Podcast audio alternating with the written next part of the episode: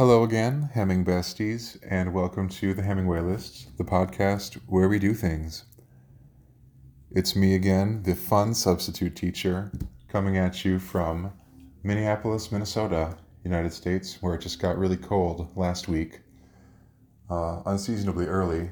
I had to dig out the box where all my sweaters are earlier than anticipated, but it should be nice springtime in Melbourne, where Ander and baby Toby are home now from the hospital.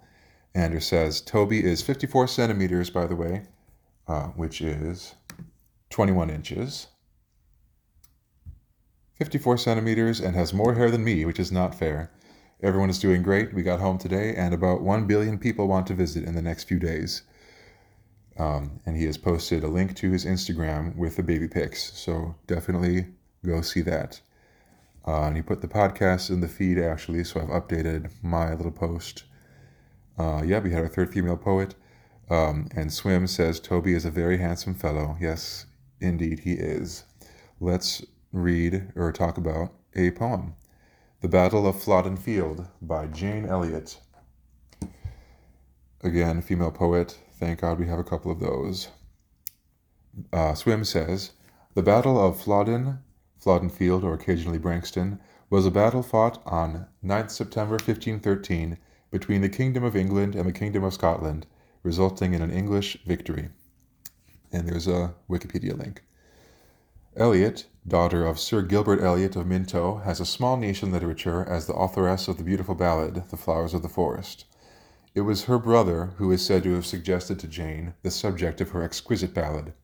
The story goes that as they were driving home in the family coach one evening in 1756, they talked of Flodden, and Gilbert wagered a pair of gloves or a set of ribbons against his sister's chances as a writer of a successful ballad on the subject.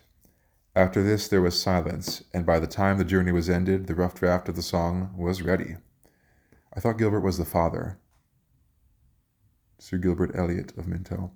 Maybe he had a son, Gilbert Jr., because they all love being senior, junior, Roman numerals. Anyway, and then she has also put a ballad, musical setting of that, and I checked that out, and they have it's a singer and an orchestra, and the orchestra is, the violins are like imitating the little bagpipe ornaments, so I thought that was kind of cool, so check that out. And that is our conversation for today on Jane Elliot. Moving on to Oliver Goldsmith. Born 1728, died 1774. The poem is Woman. When lovely woman stoops to folly and finds too late that men betray, what charm can soothe her melancholy? What art can wash her tears away? The only art her guilt to cover, to hide her shame from every eye, to give repentance to her lover, and wring his bosom is to die? There's not a question mark. I was just stunned. Like, what a take. Holy cow. So she should die because she was unfaithful, is how I'm reading this. Like, it's giving, stone to death, like honor killing. Wow, like what a take. Okay, let's read another. There's two poems, and maybe this one won't trigger my feminist rage, hopefully. Memory by Oliver Goldsmith. O memory, thou fond deceiver, still importunate and vain, to former joys recurring ever, and turning all the past to pain.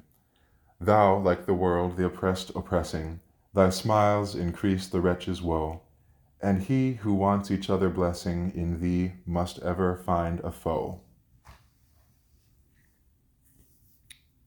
Okay. That's the poems for today. Sorry, I'm just processing in real time here. Okay, I think I know. I think I'm just going to go out on a wild limb here. And I'm going to guess that his wife cheated on him And he never got over it, and he never thought of anything else every day the rest of his life. And he wrote these poems about it. And he just keeps remembering his ex-wife.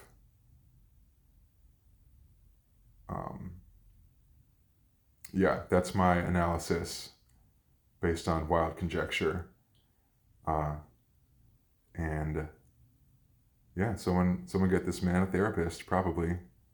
Let's get him some better help. Yeah, that's the...